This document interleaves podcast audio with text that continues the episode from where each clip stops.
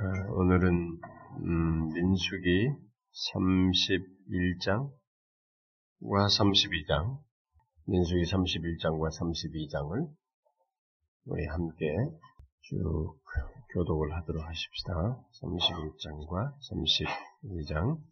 여호와께서 모세에게 말씀하여 이르시되 이스라엘 자손의 원수를 미디안에게 갚으라. 그 후에 네가 네 조상에게로 돌아가리라. 모세가 백성에게 말하여 이르되 너희와 함께 있는 사람들 가운데에서 전쟁에 나갈 사람들을 무장시키고 미디안을 치러 보내어 여호와의 원수를 갚되 이스라엘 모든 지파에게 각 지파에서 천 명씩을 전쟁에 보낼지니라 함.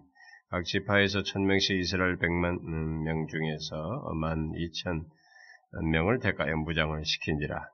모세가 각 지파에 천명씩 싸움에 보내되 제사장 일라살의 아들 비나사에게 성소의 기구와 신호 나팔을 들려서 그들과 함께 전쟁에 보내매 그들이 여호와께서 모세에게 명령하신 대로 미디안을 쳐서 남자를 다 죽였고 그 죽인 자 외에 미디안의 다섯 왕을 죽였으니 미디안의 왕들은 에미와 소르와 오레 아들 칼로 죽 이스라엘 자손이 미디안의 부녀들과 그들의 아이들을 사로잡고 그들의 가축과 양떼와 재물을 다 탈취하고 그들이 거처하는 성읍들과 촌락을 다 불사 탈취한 것 노력한 것 사람과 짐승을 다 빼앗으니라. 그들이 사로잡은 자와 노력한 것과 탈취한 것을 가지고 여리고 맞은편 요단강가 모압 병제의 진영에 이르 모세와 제사장 열라살과 이스라엘 자손의 회중에게로 나온 모세와 제장 일라살과 회중의 지도자들이 다 진영 밖에 나가서 영접하다가 모세가 군대 저희간 곧 싸움에서 돌아온 천부장들과 백부장들에게 노하니 모세가 그들에게 이르되 너희가 여자들을 다 살려두었느냐? 보라 이들이 발람의 꾀를 따라 이스라엘 자손을 부월의 사건에서 아브라함 앞에 범죄하게 하여 여호와의 가운데 연병이 일어나게 하였느니 그러므로 아이들 중에서 남자는 다 죽이고 남자와 동침하여 사내를 아는 여자도 다 죽이고 남자와 동침하지 아니하여 사내를 알지 못하는 여자들은 다 너희를 위하여 살려둘 것이 너희는 이래 동안 진영 밖에 주둔하라. 누구든지 살인자나 죽임을 당한 시, 사체를 만진 자는 셋째 날과 일곱째 날에 몸을 깨끗하게 하고 너희의 포로로 포로도 깨끗하게 할 것이며 모든 의복과 가죽으로 만든 모든 것과 염소 털로 만든 모든 것과 나무로 만든 모든 것을 다 깨끗하게 할 세상 엘라살이 싸움에 나갔던 군인들에게 이르되 이는 여호와께서 모세에게 명령하신 율법이니라.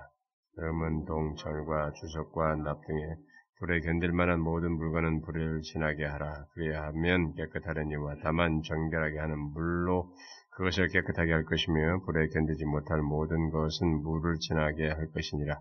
저희는 일곱째 날에 옷을 빨아서 깨끗하게 한 후에 진영에 여호와께서 모세에게 말씀하여 이르시되 양일 라살과 회중의 수령들과 더불어 이 사로잡은 사람들과 짐승들을 개수하고 그 얻은 물건을 반분하여 그 절반은 전쟁에 나갔던 군인들에게 주고 절반은 회중에게 주고 전쟁에 나갔던 군인들은 사람이나 소나 낙이나 양떼 500분의 1을 여호와께 드릴지니 어디를 그들의 절반에서 가져다가 여호와의 거제로 제상 엘라살에게 주고 그 이스라엘 자손이 받은 절반에서는 사람이나 소나 닭이나 양떼나 각종 짐승 50분의 1을 가져다 여호와의 성막을 맡은 제내용이 모세와 제상 엘라살이 여호와께서 모세에게 명령하신 대로 하니라. 그 달치물 곧 군인들의 다른 달치물 외에 양이 67만 5천, 소가 7만 2천 마리요, 나귀와 6만 2천만 사람은 남자와 동침하지 아니하여서 사내를 알지 못하는 여자가 도합 3만 2천 명이니 일반 또 전쟁에 나갔던 자들의 소유가 양이 33만 3,500 여호와께 공물로 드린 양이 675요. 소가 3만 6천 명에서 여호와께 공물로 드린 것이 72만.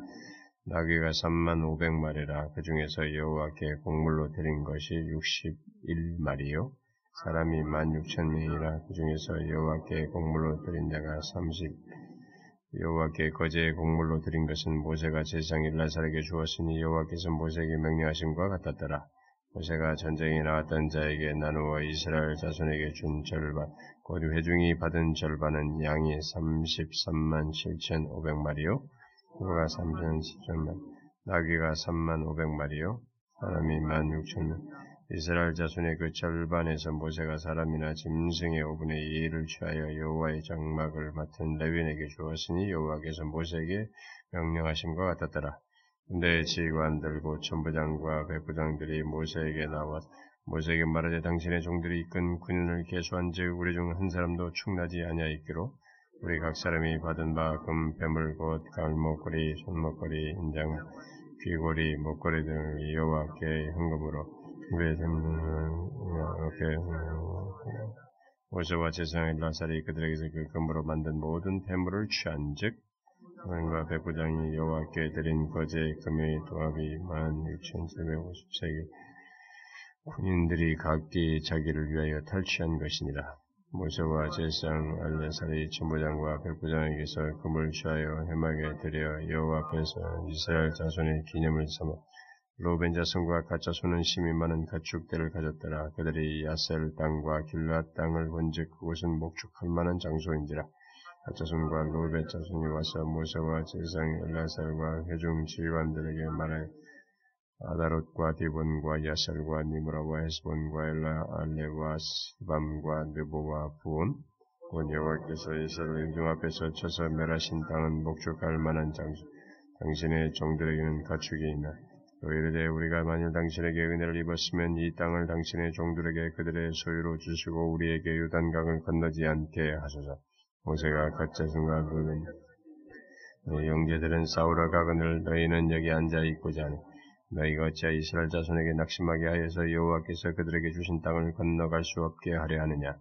너희 조상들도 내가 가데스 바네에서 그 땅을 보라고 보냈을 때 그리하였으니 그들이 예수골 골짜기에 올라가서 그 땅을 보고 이스라엘 자손을 낙심하게 하여서 여호와께서 그들에게 주신 땅으로 갈 수 없게 하였었느니라. 그때 여호와께서 진노하사 맹세하여 이르시 애굽에서 나온 자들이 20세 이상으로는 한 사람도 내가 에브람과 이삭과 야곱의 맹세한 땅을 결코 보지 못하리니 이는 그들이 나를 온전히 따르지 아니했음이니라.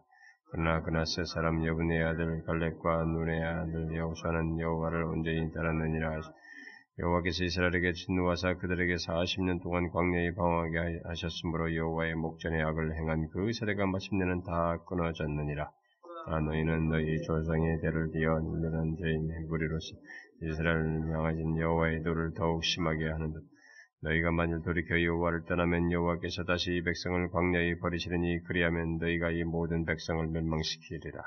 오신님의 정의가 그르되 우리가 이곳에 우리 가축을 위하여 우리를 짓고 우리 어린아이를 위하여 성읍을 건축 이 땅에 원주민이 있으므로 우리 어린아이들을 그 견고한 성읍에 거주하게 한 후에 우리는 무장하고 이스라엘 자손을 그곳으로 인도하기까지 그들의 앞에서 가고 이스라엘 자손이 각기 기업을 받기까지 우리 집으로 돌아오지 아니하게 했어. 우른 요단 이쪽 곧 동쪽에서 기업을 받아 싸우니 그들과 함께 요단 저쪽에서는 기업을 받지 아니하겠나이다. 모세가 그들에게 이르되 너희가 만일 이 일을 행하여 무장하고 여호와 앞에서 가서 싸우 너희가 다 부장하고 여호와 앞에서 요단을 건너가서 여호와께서 그의 원수를 자기 앞에서 쫓아내시고 그 땅이 여호와 앞에 복종하게 하시기까지 싸우면 여호와 앞에서나 이스라엘 앞에서나 무죄하여 돌아오겠고 이 땅은 여호와 앞에서 너희의 소유가 되리라마는 너희가 만일 그같이 아니하면 여호와께 범죄함이 너희 죄가 반드시 너희를 찾아낼 줄 알라. 너희는 어린 아이들을 위하여 성읍을 건축하고 양을 위하여 우리를 지어라. 그래하고 그들의 입이 말한 대로 하여 아, 가짜 손과 로벤 자손이 모세에게 대답하여 이르되 주의 종들인 우리는 우리 주의 명령대로 행할 것이라. 우리의 어린아이들과 아내와 양떼와 모든 가축은 이곳 길라 성읍들에 두고 종들은 우리 주의 말씀대로 무장하고 여호와 앞에서 다 건너가서 싸우리이다.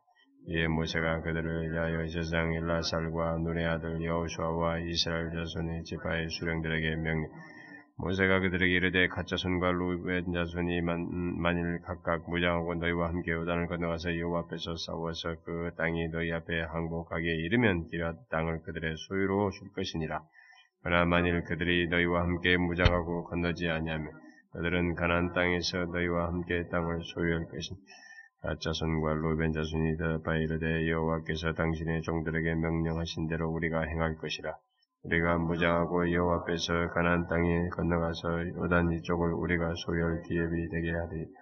모세가 갓 자손과 로벤 자손과 요셉의 아들 문하세 반제파에게 아무리 인의 왕 시온의 나라와 바산 왕 옥의 나라를 주되 곧그 땅과 그 경내의 성읍들과 그 성읍들의 사방 땅을 그들에게 주매 갓 자손은 디본과 아사늘과 아로엘과 아다로수반과 야셀과 욕부하와 엔니무아와 벳하란들과 견고한 성읍을 건축하여 또 양을 위하여 우를 지었습니다. 로벤 자손은 헤스본과 엘랄레와 아기레아다임과 너보와 바알 부군들을 건축하고 그 이름을 바꾸었고 또 십마를 건축하고 건축한 성읍에 새 이름을 므낫세의 아들 마길의 자손은 가서 길르앗을 쳐서 빼앗고 거기 있는 아모리인을 쫓아내매 모세가 길르앗을 므낫세의 아들 마길에게 주매 그가 거기 거주하였고 므낫세의 아들 야일은 가서 그 촌락들을 빼앗고 하봇야일이라 불렀으며 노바는 가서 그낫과 그 마을들을 빼앗고 자기 이름을 따라서 노바라 불렀더라. 어, 우리가 이 어, 30의 31장에 미디안 사람들을 이렇게 친 내용은 어, 우리가 지난 지난번에 앞에 바알볼 사건에 대한 내용을 다루면서 그것의 결말이 어떻게 되는지 할 때 조금 언급을 했습니다. 그래서 여기서 조금 그때 덧붙인 내용들이 있기 때문에 31장은 어, 간단하게 어, 다루고 뭐 32장까지 오늘 다루고 허락이 되면 만약에 좀 성급하게 하면은 나머지 내용상으로 좀 묶어서 하는 게 좋을 수 있거든요. 다음 내용들은 33장부터 끝장까지는 그러니까 어쩌면 다음 주에 성급하게 하면은 그것을 한꺼번에 끝낼 수도 있고요. 아니면은 한 번 더 나누어서 그래서 두 번 정도의 아마 민수기를 끝내고 그 다음부터는 신명기로 어, 가게 되리라고 믿습니다. 어, 마음은 신명기 여우수아까지 어, 그럼 우리가 한 바퀴 돈단 말이에요.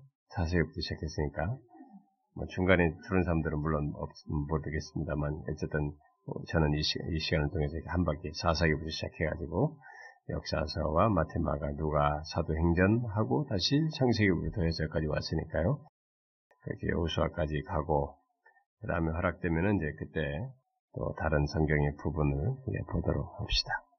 이 31장은 어, 이미 우리가 지난번에 바알본 사건을 얘기하면서도 언급을 했습니다만은 미디안 사람들이 이스라엘을 꿰어가지고 어, 우상 숭배와 그 부월 사건에서의 이, 이 성적인 문란을 어, 야기시켰죠. 어, 성적인 문란으로 인도하는 도구가 되었었죠. 그래서 그 결과로 하나님께서 그 25장에서 음, 얘기하셨죠. 이미 25장에서 했던 말이 한번 우리가 잠깐만 보고 하는 게 좋을 것 같은데 다시 한번 상기해 보는 게 좋겠는데요. 25장을 잠깐 보면은요. 그때 그 사건 이후에 어, 하나님께서 모세에게 말했습니다. 미리 25장 그 16절부터 8절을 한번 봅시다. 16절부터 18절 읽어봅시다. 시작. 여호와께서 모세에게 말씀하여 이르시되 미디안인들을 대적하여 그들을 치라. 이는 그들이 속임수로 너희를 대적하되 부올의 일과 미디안 지휘관의 딸 곧 부올의 일로 연병이 일어난 날에 죽임을 당한 그들의 자매 고스비의 사건으로 너희를 유혹하였음이니라 했습니다. 하나님께서 이때 이미 미디안 사람을 어, 원수로 대하여서 죽이라고 심판을 행하라고 어, 말씀을 하셨어요. 그래서 이제 어, 여기에 이르러서 이제 하나님 그 하나님께서 명령하신 것을 따라서 이제 모세가 음, 미디안을 치기 위해서 미디안과 전쟁으로 나아가게 되죠. 여기 31장에 자 하나님의 명령에 따른 그 이스라엘의 이런 보복 심판 이것은 어, 결국은 하나님의 영광을 드러내는 음, 행동입니다. 이런 것은요. 어, 여러분들은 이제 우리가 이런 행동에 대해서 이렇게 뭐 이, 저, 이, 저들을 다 쳐서 죽이라고 하느냐, 뭐 이렇게 어, 시비를 걸어요. 하나님이 무슨 하나님이 그러느냐 이렇게 얘기하는데 하나님의 어, 그 공의가 드러나는 것이 그분의 영광이 드러나는 것이에요. 이 세상이 만일 하나님의 공의가 드러나지 않으면 이 세상은 누군가가 통치자가 없다는 말이 되는 것입니다. 아, 그래서 이 세상에 아무리 그 강성대국이 있고 제국이 뭐 천년 제국이 어쩌고 저쩌고 해도 그 제국이 하나님께서 말씀하시고 예측한 대로 다 제국이 사라지고 사라지는 것은 그 가운데서 하나님께서 이 세상을 통치하시며 공의를 여전히 주장하시고 있고 공의를 행하시고 계시기 때문에 일어나는 일입니다. 그래서 하나님의 공의가 시행되는으로써 결국 하나님 자신의 존재와 그분의 영광이 드러나는 것이기 때문에 이것은 그분의 영광을 드러내는 사건이에요. 그러기 위한 사건입니다. 자, 그래서 이제 하나님은 이제 이스라, 모세는 이스라엘에게 하나님께서 명령한 대로 각 지파에서 천 명씩 뽑아가지고 전쟁을 위해서 어, 내보내게 됩니다. 미디안 사람들이 훨씬 많은데 뭐 그렇게 많은 수를 데려가지도 않았어요. 여기 전체를 보면은 만 이천 명이니까 큰 수가 아닙니다. 음, 여기 그 약간 그 전리품 보니까 이 뭐 다 죽이고 남은 여아들 여아들인 여아들만 데려왔는데 이 음? 그게 뭐예요? 그 중에서 다 죽이고 또 남자를 알았던 자들은 다 죽였어요. 그러니까 아주 이제 어린 애들, 여자애들, 믿은 사람들이라면 그런 애들만 했는데 3만 2천 명이라 해야 돼. 응? 여기 그러니까 그러니까 이, 이, 어, 이, 숫자가 도대체 얼마나 되는 겁니까? 이 뭐 엄청난 어, 그래도 많은 수인데 음, 그들에 대해서 1만 2천 명만 데리고 어, 전쟁에 나가도록 이렇게 했습니다. 아, 그들은 여기서 어, 보니까 성소의 기구와 신호 나팔을 들려서 이렇게 어, 비나스 엘라살의 아들 비나스에게 성소의 기구는 아마 법계라고 봐야집니다. 일반적으로 이제 아마 이때부터 벌써 그렇게 했던 거. 왜냐면 후대에 그들이 전쟁이 나갈 때 법계를 들고 왔던 것을 보게 되면 이런 전례를 따라서 뒷사람들이 후대 사람들이 했던 것으로 보아져요. 그래서 아마 법계로 보여지고 그다음에 신호 나팔은 이렇게 보통 전쟁을 날리는 나팔은 양각 나팔이죠. 네, 양각 나팔을 아, 사용해 가지고 아마 불렀던 어, 전쟁을 어, 들려서 보냈던 것 같은데 음, 여기 그 비나스 손에 들려진 이런 신호를 아, 알리는 양각 나팔은 이스라엘이 전쟁할 때 여호와께서 그들과 함께 하신다는 것에 대한 신호이죠.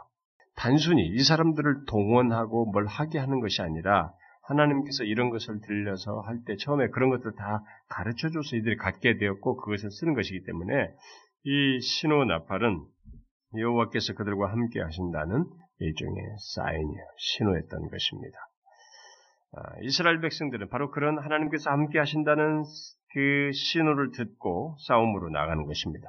자신들만의 싸움으로 나가는 게 아니고 하나님이 함께 하시는 싸움을 한다라는 생각을 가지고 그들은 나가는 것이죠. 자, 이스라엘 백성들은 이 미디안과의 전쟁에서 어 이제 실제로 나가서 이 12,000명의 사람들이 이 미디안 군대를 어, 쳐 부숩니다. 음, 이들을 다 쳐부수고 거기 남자들을 다 죽이죠. 그리고 왕들도 여기 보니까 죽였습니다. 다섯 왕들을 죽였어요. 아, 그리고 부월의 아들 발람을 칼로 죽였습니다. 발람 선대도 칼로 죽였습니다. 그러나 그들은 이 미디안의 부녀들과 아, 이들을 사로잡았습니다. 이게 전쟁에 갔을 때 이게 보통 여자 들이나 이것들을 데려온 것은 보통 전쟁의 전리품 속에는 전리품 내용 속에는 거기에는 모든 금은 보석 무슨 뭐 이런 것들을 다 육축이나 이런 가져오면서도 사람들은 주로 부녀자들을 데려와요. 아이들 여자들은.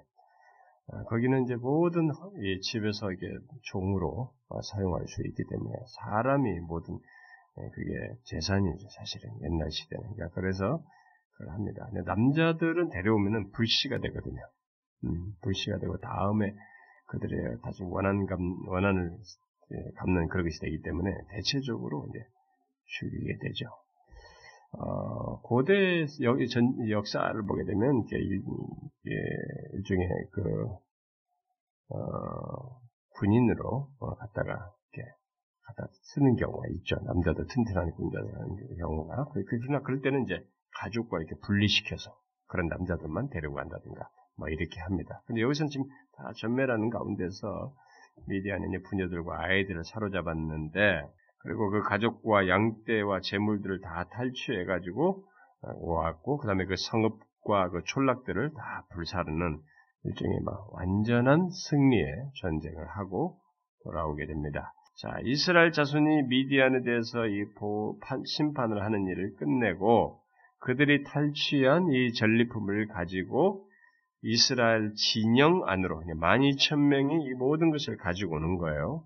근데 이 이스라엘 진영은 우리가 알다시피 중앙에 성소를 놓고 이렇게 세 지파씩 네 방향으로 이렇게 있단 말이에요. 근데 이 진영 안으로 이들이 지금 들어오는 것인데 진영 안으로 이제 전리품을 가지고 들어오려고 할 때, 네, 이것은 아마 자신들의 그 어떤 승리도 드리는 것이고 보통 그런 것이 전쟁하고 승리하고 돌아오면 모든 백성들의 그 막 열광과 하늘 속에서 어, 그런 것이 보편적으로 있는 일이란 말이에요. 네, 그런데 어쨌든 진안으로 가져오려고 했을 때 모세와 엘라살이 진 밖에서 이들을 맞이합니다.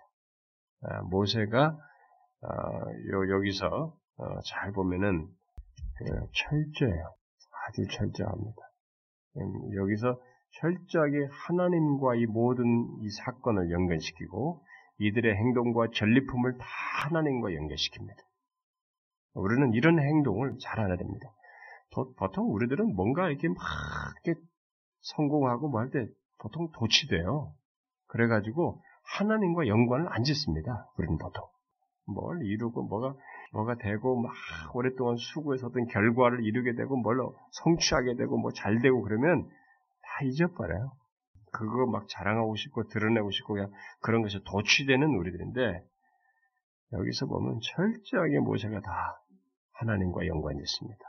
음, 이게 이런 데서 우리가 잘 배워야 되는 것입니다. 자, 진 밖에서 그들을 영접하기 위해서 나갔어요. 그러면서 먼저 모세는 그들이 부녀와 자녀들을 살려둔 일로 이들을 책망합니다. 그래서 모든 사내를 안 여자를 죽여야 된다고 말합니다. 예, 상기시키죠. 야, 너희들이 이들이 발람의 꾀를 따라서 이스라엘 자손을 부월의 사건에서 여호와 앞에 범죄하게 한 일을 너희들이 알지 못하느냐? 그때 연병을 우리들이 연병을 일으킨 것을 알지 못하느냐? 응? 어떻게 해서 너희들이 그렇게 잊었느냐라고 하면서 사내를 낳은 여자들은 다 죽여라고 합니다. 그러나 이제 소녀와 남자를 알지 아니한 그 여자들, 뭐 그들은 주로 어린 애들이죠. 어린 여자들. 그런 사람들은 이스라엘 종을 취할 수 있도록 허락합니다. 이런 여자들은 이제 동화돼 버리거든요, 거의 다. 어, 동화돼 버리기 때문에 각각 흩어져서 다 지파에 분산되잖아요. 그냥 어떤 집에 종으로 가고 종으로 흩어지기 때문에 또 그렇고 이제 동화됩니다. 이런 경우는 대부분. 음, 그래서 거기는 그냥 허락을 하게 됩니다. 그래서 이스라엘 백성들은 스스로 그들과 같이 음행의 죄를 짓게 한 사람들에 대해서 심판을 수행을 하죠. 그래서 여기서 데려온 사람들마저 다 죽이게 되죠. 죄를 짓게 한 그들에게는 죽음 위에 다른 것을 생각할 수 없다는 결론을 이 모든 이전의 사건과 맞물려서 여기서 데려온 여기에서도 그런 사실을 주지시켜서 데려온 사람들을 다 거기서도 걸러서 죽입니다. 결국 그게 뭐예요? 죄를 짓게 한 그들에게 죽음 위에 다른 것이 없다라는 것입니다. 자, 그러면 이런 사실을 생각하게 될 때 이스라엘은 어떠냐 이게? 어? 이렇게 그들의 죄에 대해서 과거에 야 이스라엘 그들에 대해서 너희들 죄를 짓게 했던 그들이다. 그래서 그때 너희들 가서 대적해서 죽여라. 하나님 말씀하셔요. 그, 그 말씀하신 것 따라 다 죽였어요. 여기서도 그런, 뭐, 다 안 죽인 것을 가지고 이 얘기해서 다시 상기시켜가지고 그런 대상들, 여기 동화될 사람들, 아주 어린 여자들 빼고는 다시 다 죽이라고 그래서 결국은 뭐예요? 죄를 짓게 한 그들에게 죽음 외에 다른 것이 없다는 것을 드러내었어요. 그렇다면 그렇게 하도록 이스라엘 백성들에게 일을 시켜서 실제로 그런 일을 하게 했단 말이에요. 진 밖에서 죽였어요. 자 그렇다면 그런 사실을 생각하게 될 때 이스라엘 백성들은 어떠냐? 이스라엘 백성들은 죄가 없느냐? 네? 여기서 이게 퀘션이 되는 거예요. 우리는 이 세상 사람들과 예수 믿는 사람 사이의 차이에 대해서 우리는 잘 알아야 됩니다. 우리가 세상 사람들과 다를 게 뭐가 있느냐? 얼마나 큰 도덕적으로 어떤 사람이 저한테 그랬어요. 너무 예수를 안 믿는데도 너무 사람이 선하다는 거. 너무 젠틀하고 너무 도덕적이고 우리가 못 쫓아갈 사람이래요. 우리는 이제 그런 것에 대해서 어떻게 생각해요? 그런 사람들과 우리 사이의 차이를 뭘로 얘기할 수 있냐? 물론 신자는 하나님의 말씀을 따라 주님의 말씀의 뜻대로 행함으로써 어떤 도덕적인 삶이 분명히 뒤따라야 되고 더 주님의 성품을 닮아가는 것이 당연히 있어야 됩니다.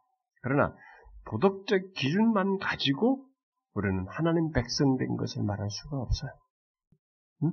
그 심판을 받을 자와 심판받지 않을 자를 그것만 가지고 기준으로 삼을 수 없습니다. 그것이 절대적인 기준이 될 수가 없어요. 이렇게 죄를 짓게 한 그들에 대해서 죽음 외에 다른 것을 생각할 수 없다는 결론을 그들에게서 드러내었는데 이스라엘 백성들은 그동안의 주인 죄가 어디 있어요? 얼마나 많았어요? 이스라엘 백성들 이스라엘 자손이 그런데도 그 죄를 지었는데도 불구하고 그들이 진멸되지 않았습니다. 이건 다 뭡니까? 어디서 해답을 찾아요? 일단 우리는 하나님의 그들에 대한 한없는 자비와 성실하심에서 하나님께서 그들에 대해서 어떤 식으로든 자신의 성실하심과 자비를 나타내심으로써 이들이 진멸되지 않았다고 말할 수밖에 없습니다. 또 하나님께서 언약 안에서 그 백성과 함께 거하기를 원하시기 때문에 그들과 언약을 맺으시고 그 언약 안에서 그들과 함께 거하시기 원하시기 때문에 그들이 죄를 지었으며 죄가 있음에도 불구하고 진멸하지 않으시고 이들처럼 이렇게 진멸하지 아니하시고 그들을 여기까지 두시며 이끄신 것을 보게 됩니다. 하나님 백성들의 그런 속 그런 그 죄가 있음에도 불구하고 하나님께서 그들과 함께 거하시며 그들을 용 받아 받으시는 이런 일이 가능하게 된 것은 물론 하나님 백성들을 위한 속죄가 바로 예수 그리스도의 보혈을 통해서 이루어지는 것인데 바로 이제 그것을 전제하고 있습니다. 이스라엘 백성들의 모든 속죄는 우리가 앞에서도 얘기했습니다만 수도 없이 반복해서 얘기했습니다만 레위기에서도 그렇고 모든 게 있습니다만 하나님 백성들이 죄가 있음에도 불구하고 하나님의 어떤 은혜의 혜택을 입을 수 있는 그 근거는 바로 속죄, 어떤 중보자의 속죄 아래에서만 가능한 것이에요. 근데 바로 그리스도의 보혈을 통해서 하나님 백성들의 속죄는 이루어지게 되죠. 그러나 언약 밖에 있는 미, 디안 같은 여기 미디안 사람들에게는 그런 것이 없는 겁니다. 이런 것이 없기 때문에 그냥 자신들이 지은 죄에 대한 상응하는 심판, 그래서 죽음을 당하는 그, 그 장면이라고 보면 됩니다. 이것은 지금도 마찬가지고 앞으로도 마찬가지입니다. 저와 여러분이 우리가 하나님 앞에서 이렇게 설 수 있고 하나님과 교통할 수 있고 또 장차 하나님도 온전한 구원을 얻을 수 있는 것은 우리의 어떠함으로 되지 않습니다. 그것은 그리스도의 보혈을 통해서 우리가 속죄함을 얻게 되고 하나님 앞에 설 수 있는 자격과 지위와 모든 상태를 갖게 되는 것이죠. 응? 뭐 이런 사실 때문에 우리는 기독교는 결국 무엇을 가지고 내놓을 수 있는 것이 되고 답이 되느냐면 내가 무엇을 했느냐, 나를 어떻게 정결케 했느냐, 내가 무엇을 했느냐 이걸 가지고 말하지 않는 것입니다. 이것이 다 부분적으로 포함되어 있다 할지라도 기독교는 결국 그리스도의 보혈을 가지고 얘기하는 것이에요. 구속의 속죄가 없으면은 하나님 백성들을 위한 속죄가 없으면 우리는 하나님과의 어떤 것도 얘기를 할 수가 없어요. 우리의 존재와 하나님 앞에서의 어떤 서는 모습과 그 관계를 갖는 것과 교제와 앞으로의 구원이며 이런 모든 것을 말할 수가 없는 것입니다. 여기 미디안 사람들과 똑같은 모습이에요. 그냥 죄를 짓게 한 것에 대해 상응해서 심판하는 것이에요.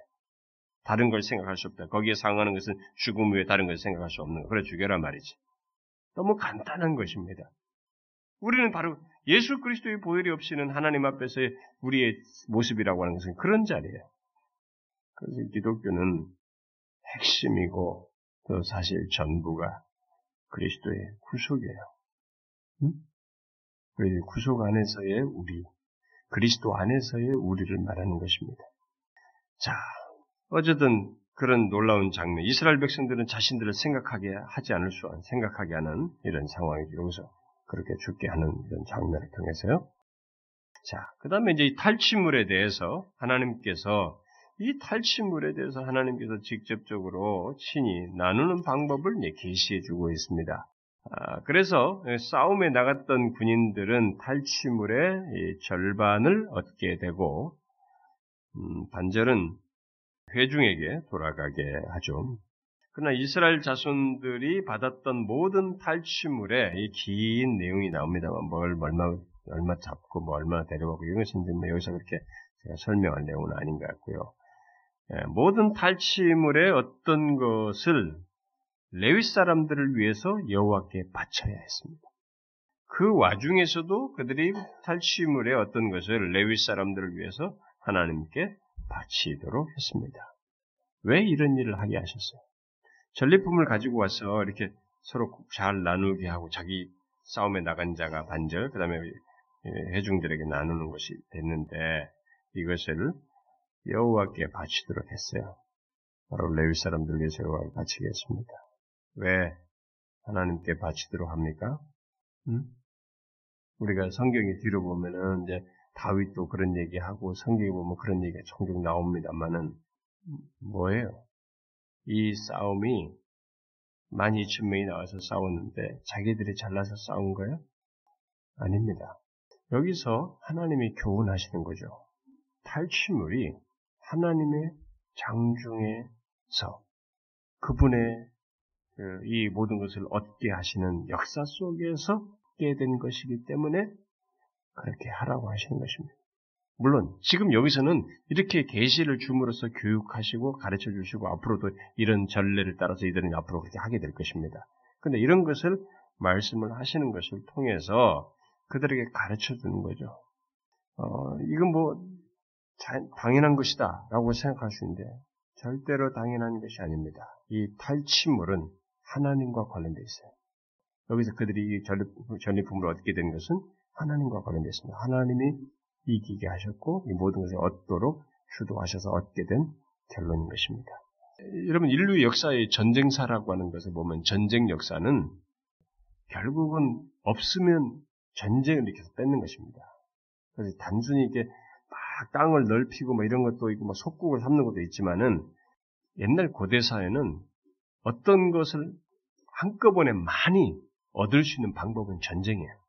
전쟁을 하면 그래서 우리가 아수르가 이스라엘 쳐들어 이스라엘에서는 쳐들어 왔는데 다 하나님 다 죽이고 나니까 그거 가보니까 막 먹을 것이 산더미처럼 있었잖아요. 묻는 묻는병들이 막 먹다 먹다 질려가지고 그다음날 솔직히 고백하잖아요. 가보니까 막 먹을 게 산더미처럼 있잖아요. 그러니까 이들이 전쟁을 오면 모든 걸 다 가지고 나면 근데 전쟁을 오는데 왜 거기에 금부치가 있냐면 거기에 금도 있어요. 뭐든 뭐 금은 폐물도 있고 뭐 다 있다고. 그러니까 전쟁을 함으로써 모든 걸 얻는 것입니다. 그게 가장 손쉽게 얻는 것이기 때문에 사람들이 이제 전쟁을 해요, 역사 속에서. 근데 일반 세, 상 역사 속에서 자신들은 전쟁을 통해서 자기가 전쟁을 잘해서 얻는 것으로 생각하는데 여기서는 하나님이 그걸 아니에요. 그걸 안 가르칩니다. 그래서 나가는 숫자도 뽑아서 나가게 하시고 그래서 이 싸움의 모든 것의 주장자가 하나님이시고 결과를 주시는 분이 하나님이시라는 거예요. 나중에 그래서 어, 다윗이나 후대 사람들이 전쟁은 하나님께 속하였나니 라는 말을 쓰게 된 것이죠. 진짜로. 그것을 이들 하여금 가르쳐 주기 위한 것입니다. 그렇다면 우리들이 어떤 것의 결론을 이르게 될 때, 내 인생 속에서 어떤 수고를 하는 것 같았고, 내가 뭔가를 노력해서 얻는 것 같아서 얻게 된 어떤 결론이 들어서 무엇을 얻게 됐을 때, 우리는 거기서 하나님을 생각해야 됩니다. 그 결과를 주신 하나님을 우리는 생각해야 됩니다. 이런 교훈을 통해서 하나님을 아는 우리들은 그 사실을 염두에 둬야 됩니다. 아, 특별히 또 여기서 하나님의 공의는 이 전쟁의 전리품까지도 다스릴 절대적인 권한을 가지고 계신다고 하는 것을 여기서 어, 계시해 주고 있습니다. 이거 전쟁의 전리품을 하나님께서 이렇게 해라 저렇게 해라 다 가르쳤네요. 여기에까지도 자신이 절대적인 권한을 가지고 계신다는 것을 계시해 주고 있습니다. 자, 그런데 이제 끝부분에서 우리가 한 가지 재미있는 내용이 기록되어 있죠. 여기 군대에 나갔던 이 군대 지휘관들, 천부장, 백부장들이 전쟁에 나갔던 사람이니까 각지파별로 딱딱딱 해가지고 어, 천 명씩 딱 했으니까 천 명의 명단을 다 가지고 있었단 말이에요. 근데 이들이 전쟁 다 끝나고 와서 다 조사를 보니 명단을 다 조사 보니까 사망자가 한 사람도 없는 거야. 진정이 나와보니까. 아, 그 사실을 발견하고 이 진리, 이 지휘관자들이, 지휘관들이 감동한 것입니다. 거기에 감동하고 감사해가지고 이 모든 것을 가능하게 하신 하나님께 그들이 획득한 금폐물을 헌금으로 드리는 거예요. 여호와께 헌금으로 자원하는 예물로 드리는 것입니다. 응? 그죠?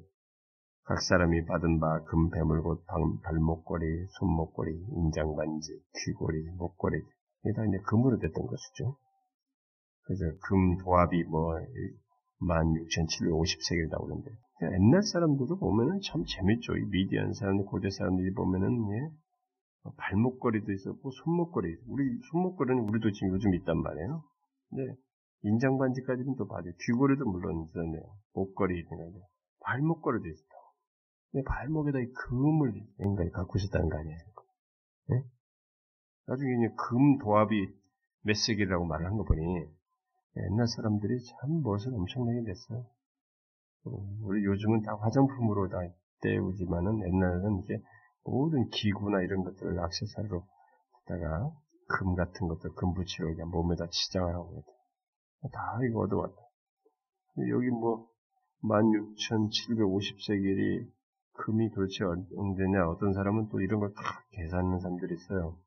그 어떤 사람이 계산한 거 보니까 190kg이라네. 190kg은 뭐 어느 정도 된다고 모르겠습니다. 하여튼 금이 그 정도 되는 거예요. 아, 이 금을 하나님 앞에 이제 헌금으로 가져왔어요. 감사해가지고. 그러자 하나님께서 응? 이것을 이제 취해가지고 여호와 앞에 드리니까 여호와 앞에서 이것을 뭐라고 말하냐면 54절에 이스라엘 자손의 기념을 삼았더라 이렇게 했어요. 이스라엘 자손의 기념을 삼았다라고 말하고 있습니다. 아, 하나님께 높이고 응? 하나님께 모든 것을 하나님께 높이면서 그러자 이스라엘 백성의 기념으로 삼았습니다. 우리하고 좀 다른 면이에요. 우리들은 어떤 것에 성과가 있으면 사람의 이름을 새깁니다. 사람의 이름을 높여요. 다. 우리는 아, 우리가 내가 했고 우리가 있고 또 뭐 누구 기념 대학 무슨 대학 뭐 다 이렇게 사람의 이름을 따서 대학 이름도 세워지고 무슨 뭐, 뭐 도서관도 무슨 외국 같은 데 보면 사람 이름을 딴 도서관이고 이게 다 사람 이름이에요. 여기서는 이렇게 하시니가 하나님이신 것을 알고 하나님을 높였습니다. 성경은 항상 이 사실을 강조합니다. 인간사에 있어서 우리의 삶에 있어서 어떤 결론이 도출됐을 때 여기에 하나님과 무관한 결론은 없다는 것입니다. 한 인간의 삶에 있어서나 민족에 있어서 삶에서나 우리에게서 어떤 전쟁이 있어든 인생에서 어떤 스토리가 진행되는 가운데 하나님께서 어떤 결론을 주었을 때, 이 어떤 결론이 우리에게 갖게 됐을 때, 이것은 하나님과 무관한 결론은 아니라요. 하나님이 간섭하셨고 허락하셨고 그것이 있도록 하셨기 때문에 되는 분명히 만 이천 명이 가서 싸웠습니다. 죽이고 막 남자들 많이 죽였을 거예요. 거기에 정하는 사람들이 분명히 많이 있었을 텐데 그들을 가차없이 계속 남자들을 죽였을 것입니다. 그러니까 자기들 보면 막 자기들이 막 이기는 것과 같은 싸움을 했겠죠. 그러니까 다 자기들이 한다라고 하는 생각이 더 분명했을 겁니다. 피부적으로. 그런데 하나님이 만 이천 명을 보낼 때부터 하나님은 이 싸움을 붙였어요. 이길 것을 보장하셨고 이기게 하시고 이런 결과를 갖게 하셨던 것입니다. 근데 이 사람들이 가보니까 사람들 다 교회에서 보니까 한 사람도 안 죽었네? 야, 이걸 누구 탓으로 돌리겠냐, 이게. 우리들이 잘난 것으로 돌리겠는가? 지휘관이 잘났느냐? 우리들이 싸움을 잘해서 그랬냐, 이게. 광야 겨우 지나가지고 전쟁 경험이 없는 사람들이 주로 대체적으로 이 사람들이. 우리가 잘나서겠네. 어떻게 한 사람도 여기서 상한 사람이 없느냐, 이게. 아, 이거 하나님께서 우리가 하셨다. 그래서 하나님께 돌리는 거예요. 결론으로 가보면 하나님이라는 거죠. 근데 그것을 인정하는 게 쉽지가 않아요, 사람들이. 자, 뭐가 잘 되고 성공하고 막 하면은, 하여튼 우리의 정신세계는 약간 흥분돼가지고, 자기에게를 자꾸 봐요. 어떤 사람은 또 머릿속에 지식이 있어요. 하나님께 영광을 돌려야 돼요. 하나님께 영광을 돌리다 멘트를 한번 탁 날리고 나면 끝이야. 한, 한 몫을 다 했다 이거지. 그러면서 계속 자기를, 성경은 그걸 부정합니다. 성경은 절대적으로 우리에게 결론을 주신 분이 하나님이시며 그 하나님의 간섭이 없이는 그런 결론을 도출해낼 수 없다는 것을 말합니다. 그래서 시편 기자들은 그런 걸 많이 외쳤죠. 응? 찬양을 했죠. 그 중에 하나만 봅시다. 시편 115편 이 시편 기자의 고백이 우리에게도 똑같이 있어야 되겠죠. 시편 115편 1절 같이 한번 읽어봅시다. 115편 1절 시작 여호와여 영광을 우리에게 돌리지 마옵소서 우리에게 돌리지 마옵소서 오직 주는 인자하시고 진실하심으로 주의 이름에만 영광을 돌리소서. 아, 이 시편 기자 같은 것이에요, 이게. 우리는 그래야 된 겁니다. 하나님, 영광을 우리에게 돌리지 마십시오. 오직 주는 인자하시고 진실하심으로 주의 이름에만 영광을 돌리소서. 맞는 것입니다. 우리는 항상 그래야 됩니다. 아, 이 부분이 쉬울 것 같지만은 자기를 부정하는 것 속에서 이게 가능하기 때문에 어려워요. 자기가 부정되지 않는 가운데서 하나님께 영광 돌리는 것은 다 쇼예요. 그냥 인사치레처럼 하는 것입니다. 진실한 인정과 영광 돌림이 될 수가 없어요. 그러니까 이들이 이제 개수를 해보면서 그게 알게 된 것입니다. 하나님을 높이게 됐죠.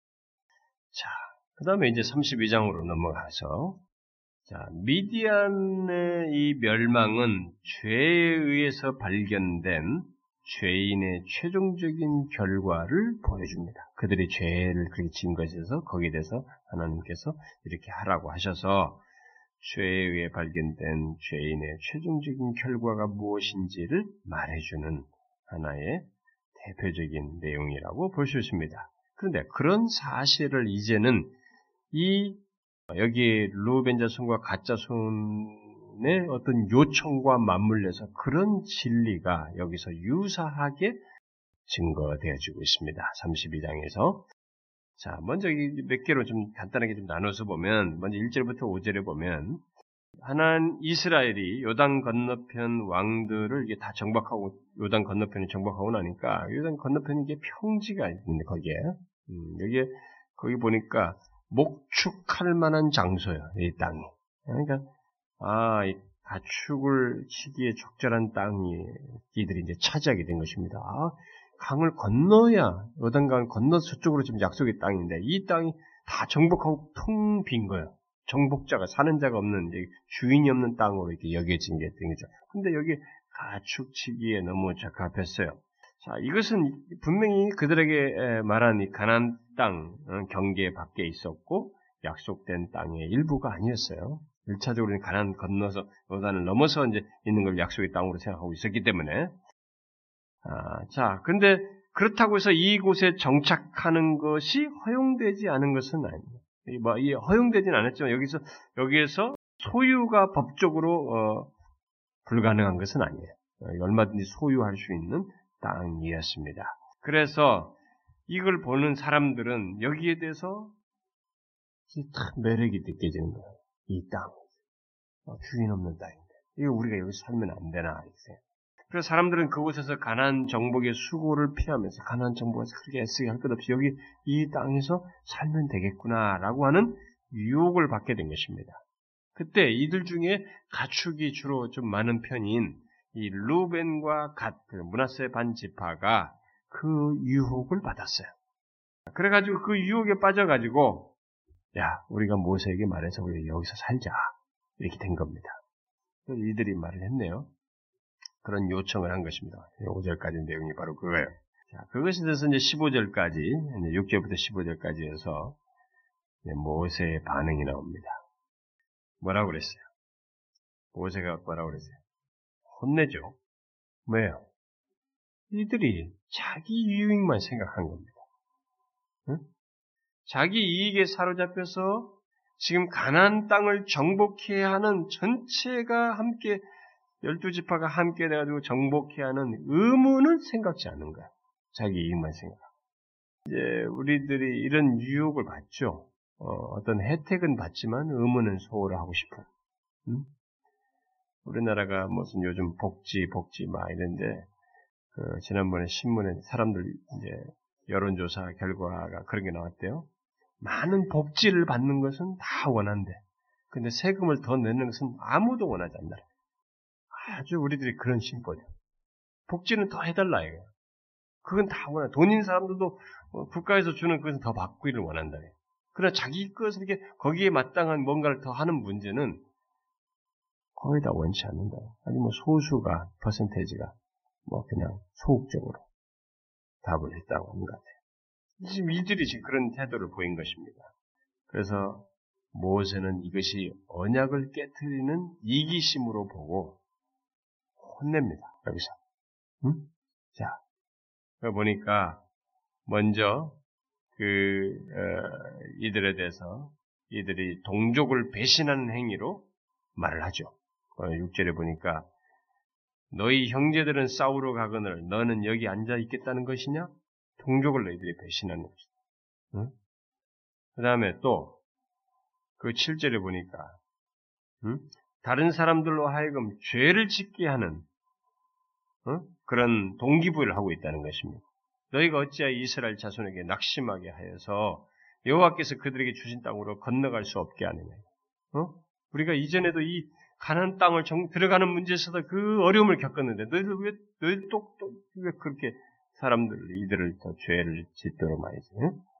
그런 동기부를 하고 있느냐 얘기합니다. 결국 다른 지파로 하여금 어떤 어? 이런 책임을 회피하도록 하는 이런 모습을 갖게 한다는 것이죠.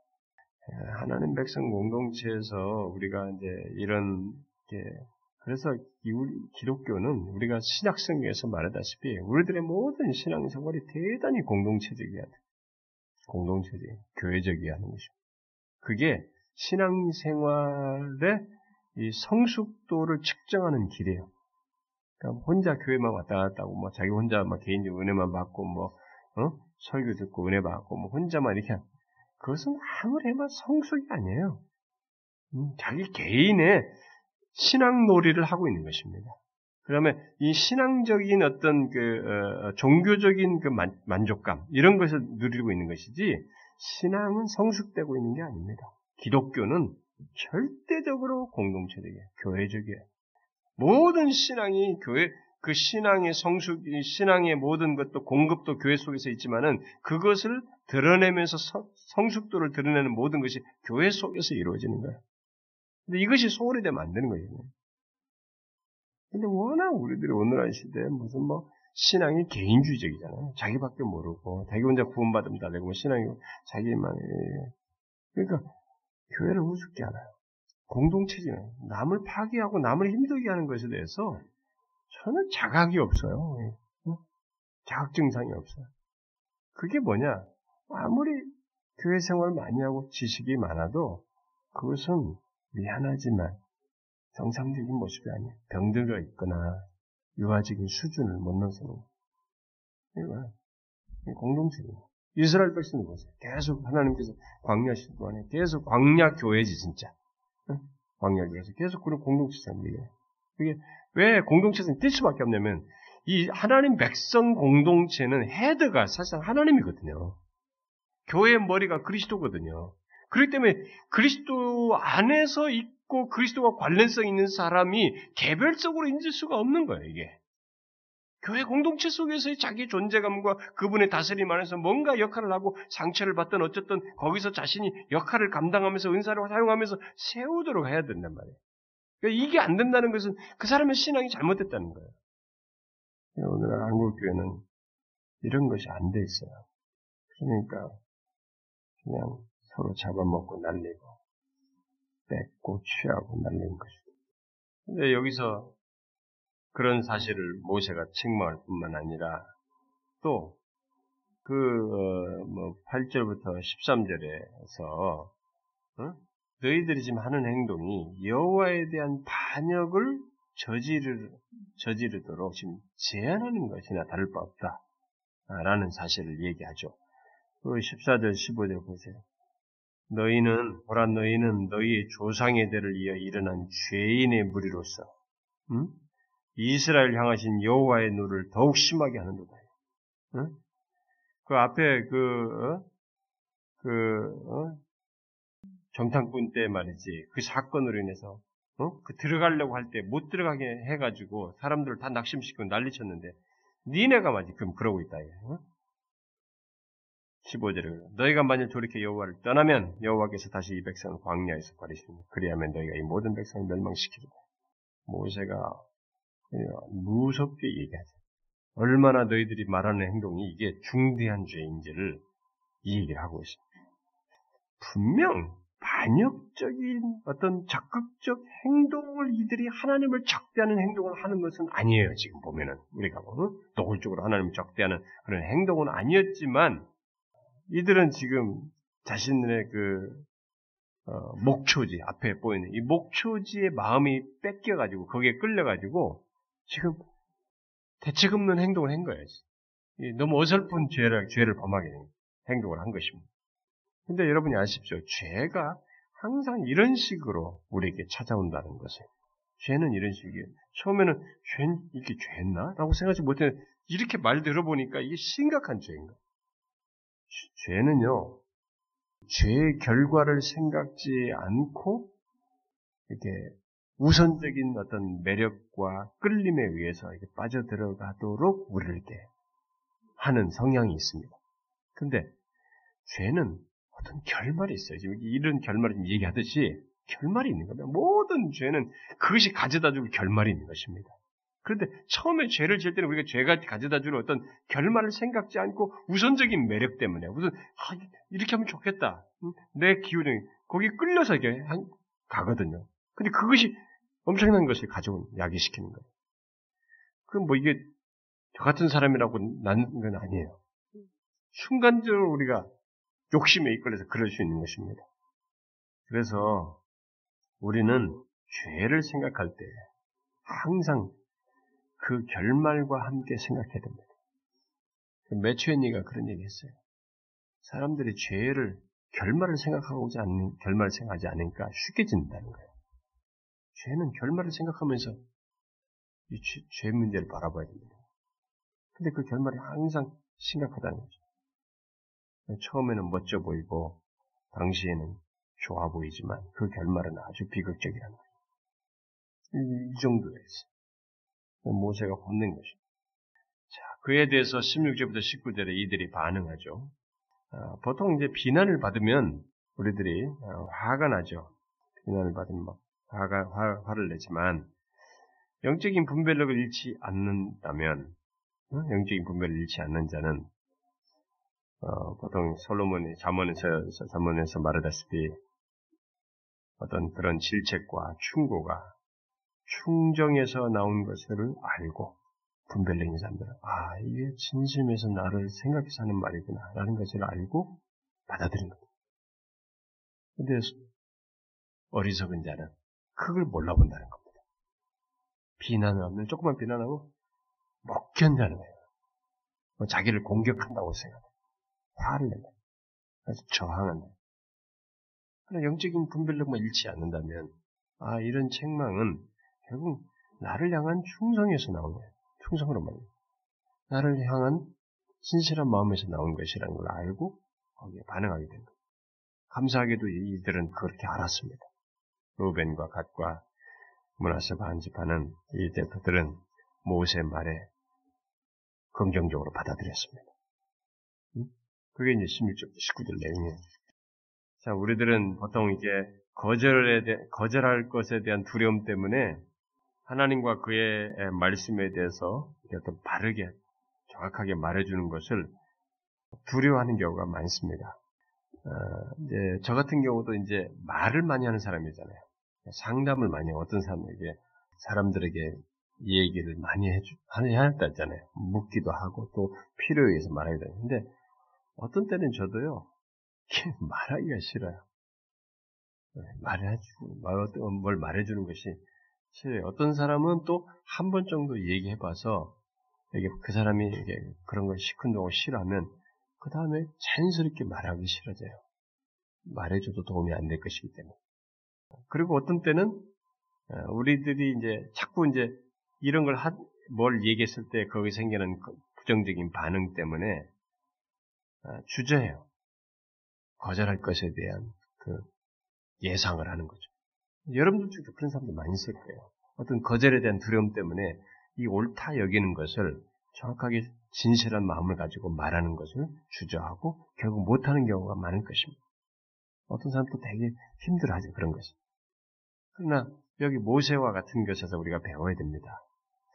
하나님의 말씀, 그분의 뜻에 대한 그분의 뜻에 대한 열심을 가지고 어? 충정을 가지고 그 사람에 대한 진실한 마음을 가지고 세우고자 하는 마음을 가지고 말을 할 필요가 있습니다. 그러면 거기서 어떤 사람은 건질 수 있어요.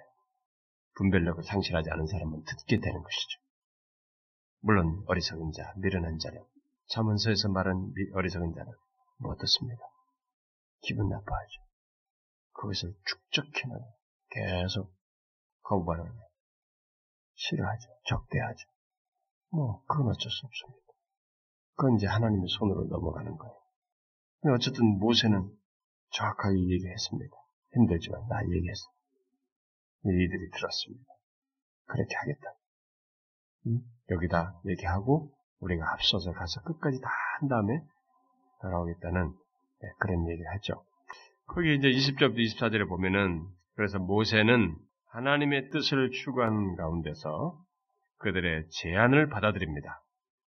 그는 그들의 말대로 가난 땅을 완전히 정복할 때까지 응?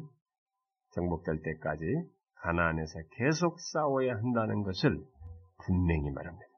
너희들이 그래 해야 된다.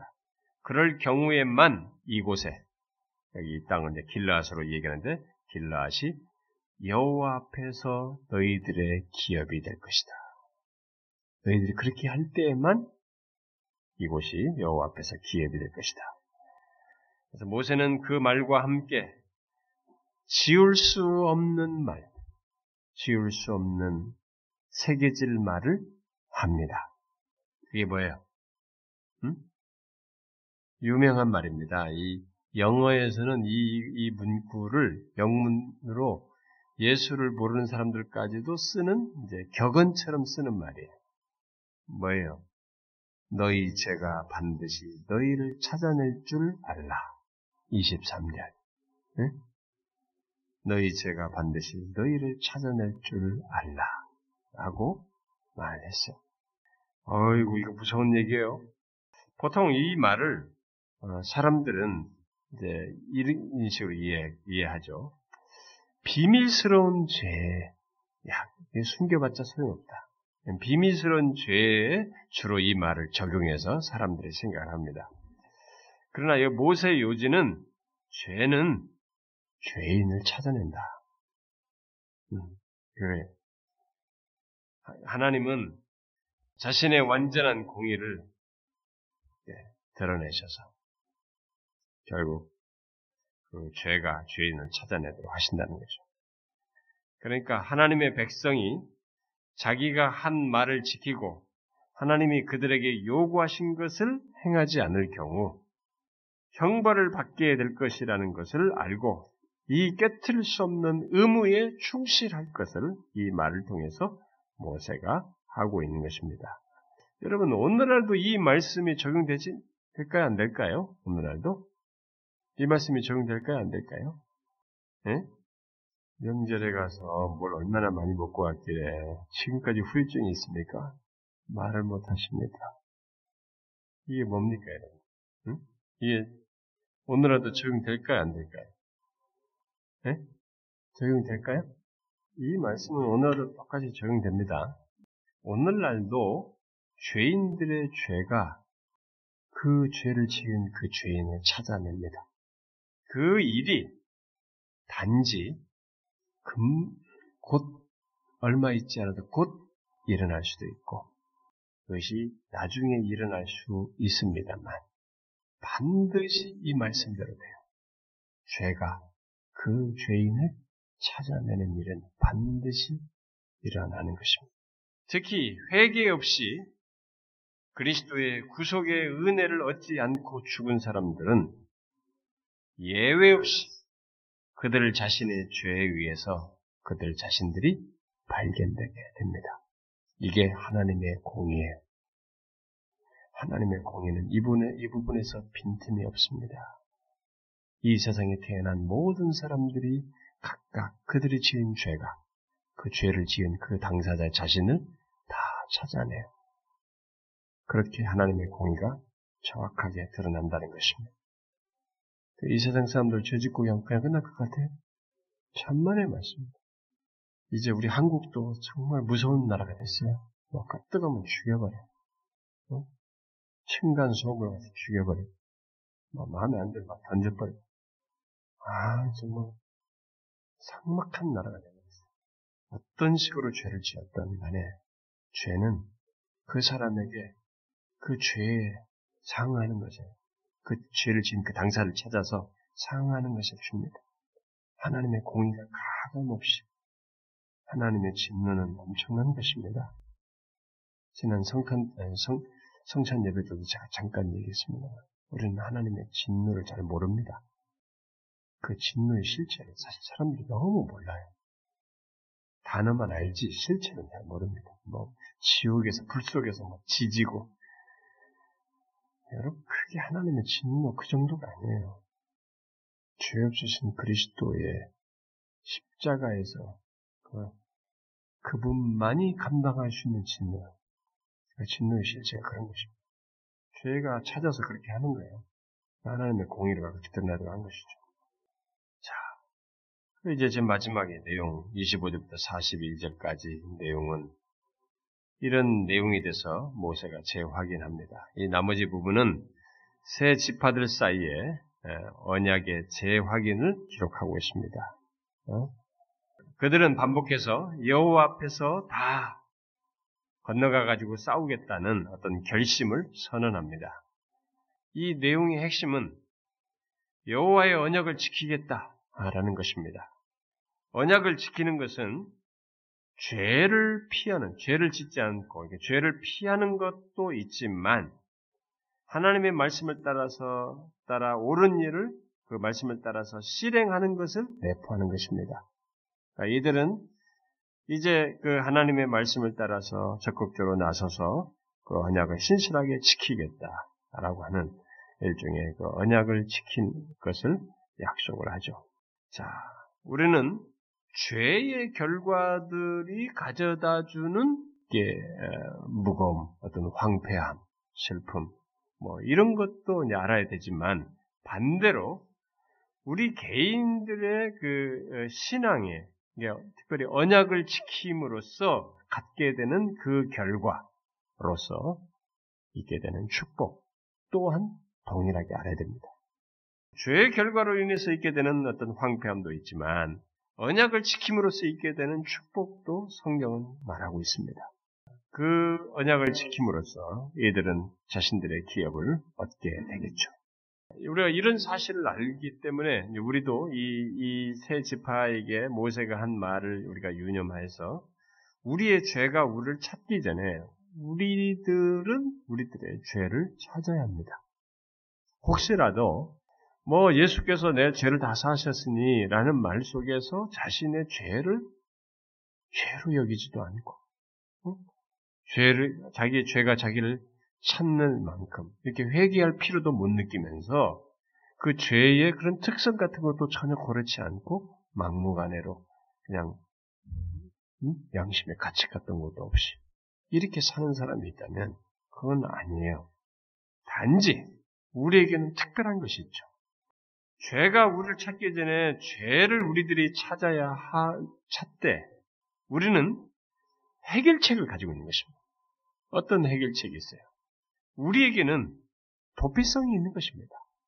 이스라엘 백성들에게 부지 중에 지은 자들에게 도피성이 있었던 것처럼 우리에게는 피난처이신 하나님, 특별히 예수 그리스도가 계신 것입니다. 우리가 회개하여 죽게 도망하기만 하면 우리의 죄가 우리를 못 찾아요. 이 말씀, 이 말씀이 실행이 되긴 되는데 이스라엘 백성들에게 도피성과 같은 효과가 그리스도 안에서 있게 되는 것입니다. 우리가 죄를 찾아서 회개하여 죽게 도망하면 그 죄가 우리를 찾지 못합니다. 발견하지 못해요. 이 사실을 기억하고 우리는 예수 믿었으니 죄를 아무렇게나 져도 된다. 절대로 그럴 수 없어요. 우리 또한 죄가 우리를 찾기 전에 죄를 찾아서 회개하여 죽게 도망하는 것이 도망함으로써 그 죄가 우리를 발견하지 못하도록 찾지 못하도록 하는 우리에게 열려진 이 복된 길, 우리에게 허락된 이 그리스도 도피 진정한 도피성이신 예수 그리스도 그분 안에서 이런 혜택을 누리는 거죠. 이런 자유함을 누리는 것이죠. 그 신자의 복이 뭡니까? 우리는 죄가 있으나 그걸 회개하여 죽게 피함으로써 안식한다는 것입니다. 그 죄가 우리를 찾지 못하게 한다는 것입니다. 우리에게는 이 혜택, 놀라운 특권이 있는 것입니다. 우리는 이것을 해야 되는 거예요. 제가 우리 저기 죄에 대해서 몇 번 얘기했습니다만 어, 예수 그리스도의 구속의 은혜를 아는 알면 알수록 하나님께서 그리스도 안에서 우리를 구속해 주신 은혜의 깊이를 알면 알수록 우리는 죄에 대해서 이런 말씀의 근거에서 정확히 알아야 됩니다. 죄 쉽게 짓는 거 아닙니다. 안 불편해져도 되는 거 아닙니다. 단지 우리에게 이런 놀라운 길이 있을 뿐이죠. 죄가 우리를 찾기 전에 우리가 죄를 찾아서 회개하여 그리스도께로 피해야 하는 것이죠. 자신들이 예수를 믿으면서 혹시라도 우리들 중에 자신들이 현재 시대로 죄를 지으면서도 죄를 죄인 줄 모르고 지나가는 사람이 있다면 그대로 있으면 안 됩니다. 죄가 찾을 겁니다. 그것이 주는 양심의 고통과 힘듦이 있어요. 속히 주 앞에 가지고 나와서 영원한 도피성이요 완전한 피난처이신 주께로 도망하는 것입니다. 그러면 그 죄가 우리를 못 찾아요. 그리스도의 구속의 완전한 보, 그 보혈의 놀라운 속죄 능력이 있기 때문에 이 혜택을 제대로 누리면서 신앙생활 하면 좋겠습니다. 좋아요. 아시겠죠, 여러분? 네. 기도합시다.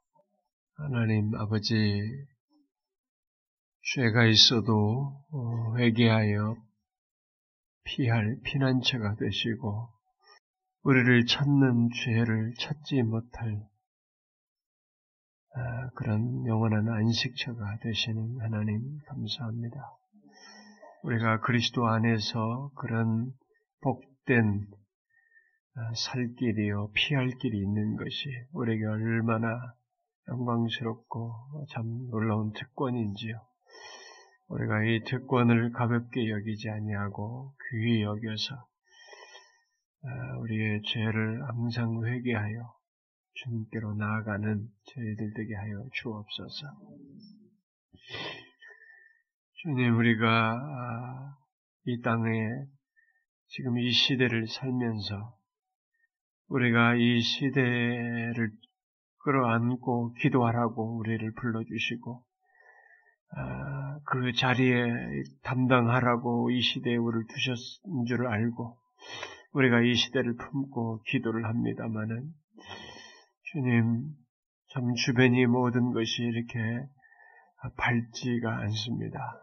나라와 민족이 그렇고 도덕적으로 타락해가는 모습이 그렇고 이북의 모습도 그렇고 또 조국 교회 현실이 그렇습니다.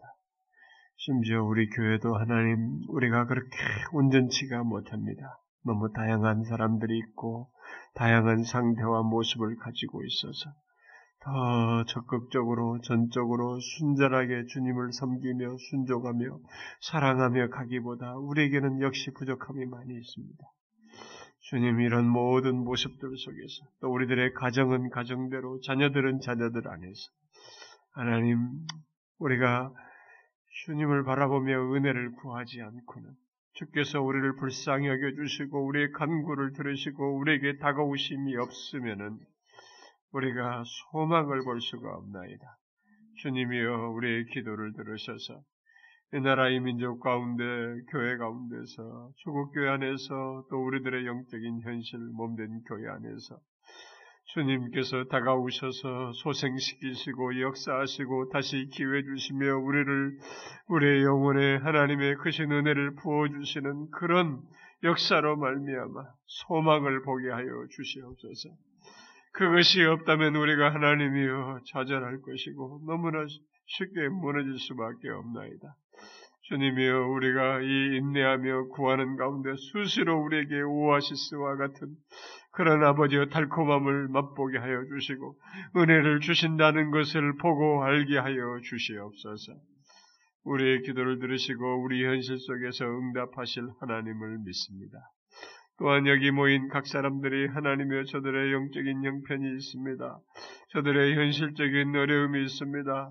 하나님이여 저들이 육체적으로 질병 가운데 고민하며 도움을 구하는 하나님이여 저들의 현실이 있습니다. 정신적으로 어려움을 겪는 지체들이 있습니다.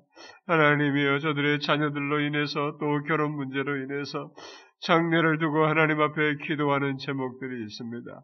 하나님이여 우리들의 모든 현실도 돌아보아 주셔서 이런 것들로 인해서 주님을 더 의지하고 주님께서 일하시는 것을 보게 하시며 하나님의 주권적인 섭리를 믿고 신뢰하며 나아가는 우리들이 되게 하여 주옵소서. 어찌하든지 하나님께서 우리 몸된 교회 안에서 교회의 복주심을 통해서 교회에 속한 모든 지체들이 하나님의 간섭과 인도하심 속에서 은혜와 복을 얻는 일이 있게 하여 주옵소서. 이 시간 계속적으로 기도하는 저들의 기도를 들어주시기를 구하옵고 우리 주 예수 그리스도의 이름으로 기도하옵나이다. 아멘.